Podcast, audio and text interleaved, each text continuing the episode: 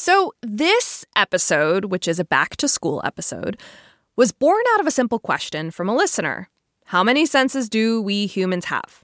Are sight, hearing, touch, smell, and taste all we have going for us? Well, the answer is a simple no but the why is complex and honestly fascinating. Our guest is Andre White, who teaches neurobiology at Mount Holyoke College, where he encourages his students to think deeply about neuroscience, addiction, and ethics. This man knows a lot about the human brain. So sit back and engage your senses for this throwback episode, which features shortwave OG Maddie Sofia.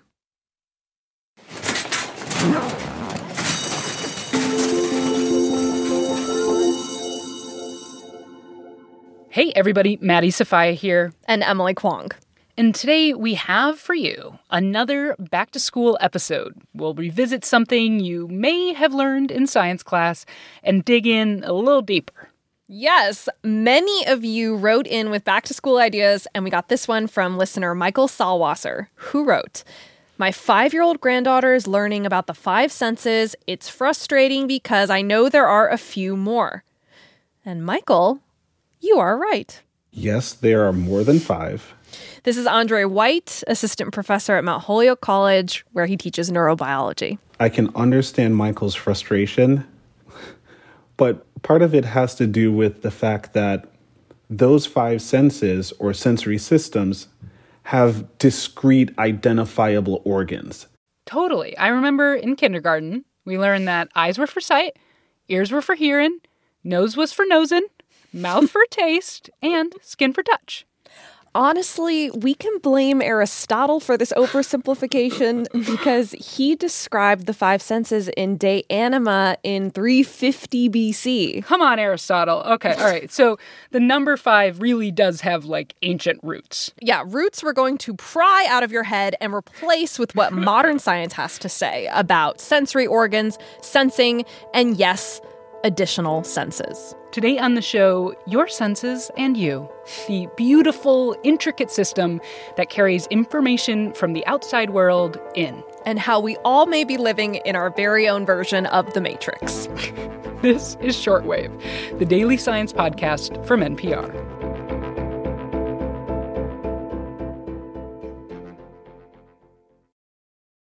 All right, Emily Kwong, I can think of few things more fundamental to our existence than our senses. Like this morning, I was drinking my coffee, and coffee is such a multi-sensory experience if you pay attention to it. You've got yeah. that little sloshing coffee sound, the warm mug on the inside of your little paws, that mm. Mm, that smell. Honestly, the tagline of our show should be Shortwave, brought to you by coffee. and of all the senses, I asked our neurobiologist Andre White his favorite. I'm a foodie, so I'm going to say taste. I asked him when the pandemic is over and travel restrictions are lifted, what would you eat first? And he said, no question, ackee and saltfish in Jamaica, where he grew up. Ackee is a fruit that grows on a tree there that you can boil. And Saltfish is cod that has been preserved in salt. And I just, I love it all. I mean, it sounds delicious, Kwong. Yeah, sensory information is potent. Andre says that from a neurological perspective, you can think of our senses as an internal representation of our external environment, as well as our place and movement through that environment. More on that in a minute. But first, I want to talk about what makes this all possible your sensory nervous system. What I didn't realize until talking to Andre is that this system, Maddie, is mm-hmm. finely, finely tuned. So, the unique thing about our senses is that we have specialized receptors that are tuned to individual stimulus. What? Right. So, the reason why. That blows my mind. Right. So, the reason why you can see light with your eyes is because we have photoreceptors in our eyes.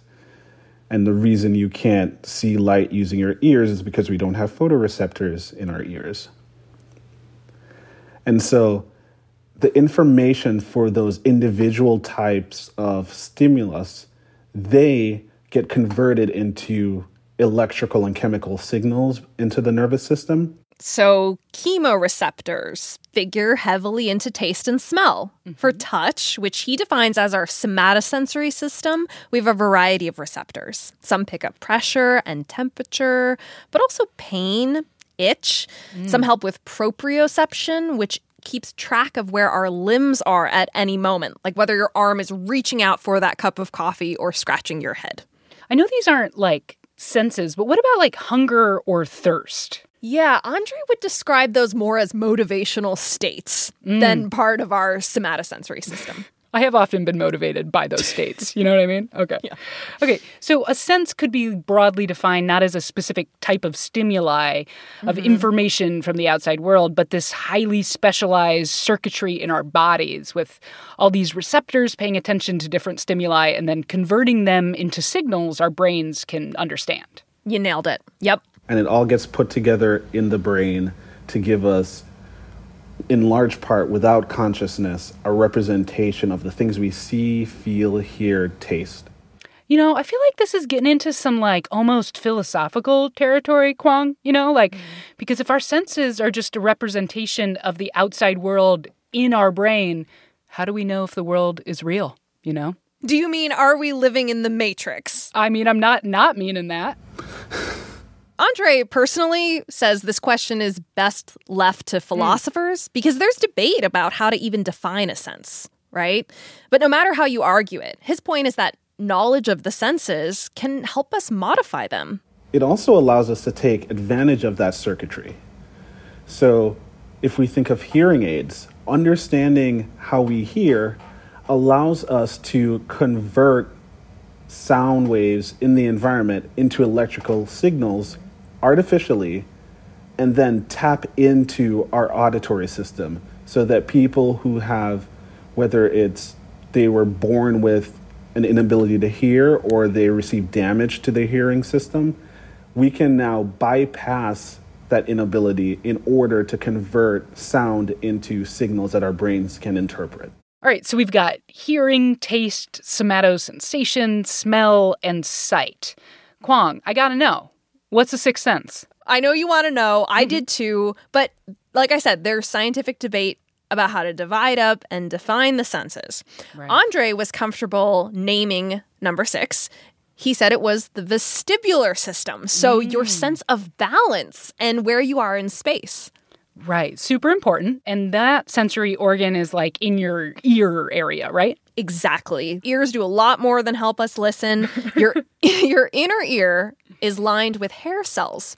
And when you move your head to the left or to the right, these hair cells pick up on the direction of the fluid that's in our ears. Think of it like this. if you think about the hair on your arm Okay. I'll look at it as you explain this. Okay. if you brush the hair on your arm um, from your wrist to your elbow, that's in one direction. If you brush mm-hmm. it from your elbow to your wrist, that's a different direction. Your body has to be able to tell which direction that motion is going. Right. So for these cells, when the hair cells are bent or moved in one direction, they can cause a different signal to be sent to the nervous system as opposed to when they're bent in the opposite direction. And this activity in our inner ear provides critical intel about where our bodies are in space, allowing us to know whether we're accelerating or decelerating. The reason you can even close your eyes and still know where you're moving owes its credit to the vestibular system. For a sense that's so important, Kwong, it's surprising to me that we don't really talk about it more. Yeah, the vestibular system is pretty subtle, though, right? Mm-hmm. Mm-hmm. Many of us take our balance for granted. You start to notice it when there's, let's say, damage to your ear that can mm-hmm. impair your balance, or motion sickness. That's when your vestibular system, for example, says you're going in one direction and your eyes say you're going in another direction. Basically, the vestibular and other systems send conflicting messages. And then you get all nauseous, but you really don't want to put that book down because it's really good and you're reading in the back of your car. You know what I mean? Been there, done that. and just to underscore all the value the vestibular system provides, I then invited Andre into a thought experiment. I asked him, What would our lives be like without it? Oh, wow. And his response was pretty illuminating. I would say that we would have very tired eyes. Hmm. Um, imagine going up and down stairs. you're not thinking about each rung on the stairs. But if you weren't able to feel your sense of self in that space and balance, you would have to look at every time your foot was going to make a step on a stair. Sports would move like molasses because athletes would have to constantly be looking at where their body was in space and to know which way to go. And I'll say it, just forget about flashlight tag, the best kind of tag, you know? Oh, forget about Too it. dark to know where you are without your vestibular system. And say goodbye to TikTok dance videos. It would actually make life a lot more boring. Wow, I'll tell you what, I will never take my vestibular system for granted again, Kwong. Like, I feel like maybe I'm gonna go juggle right now, hmm. maybe, you know, something like that. You could even juggle with your eyes closed, and then you'd really appreciate your vestibular system. Could I? Could I? All right, Emily Kwong, my forever learning buddy and definitely previous teacher's pet, I'll say it. Thank you for taking us back to school today. I try my very best. This episode was produced by Berly McCoy, whoop whoop, edited by Giselle Grayson, and fact checked by Rasha Aridi and Ariela Zebede. Thanks also to Michael Salwasser for the question. I'm Maddie Sofia. And I'm Emily Kwong, and this is Shortwave from NPR.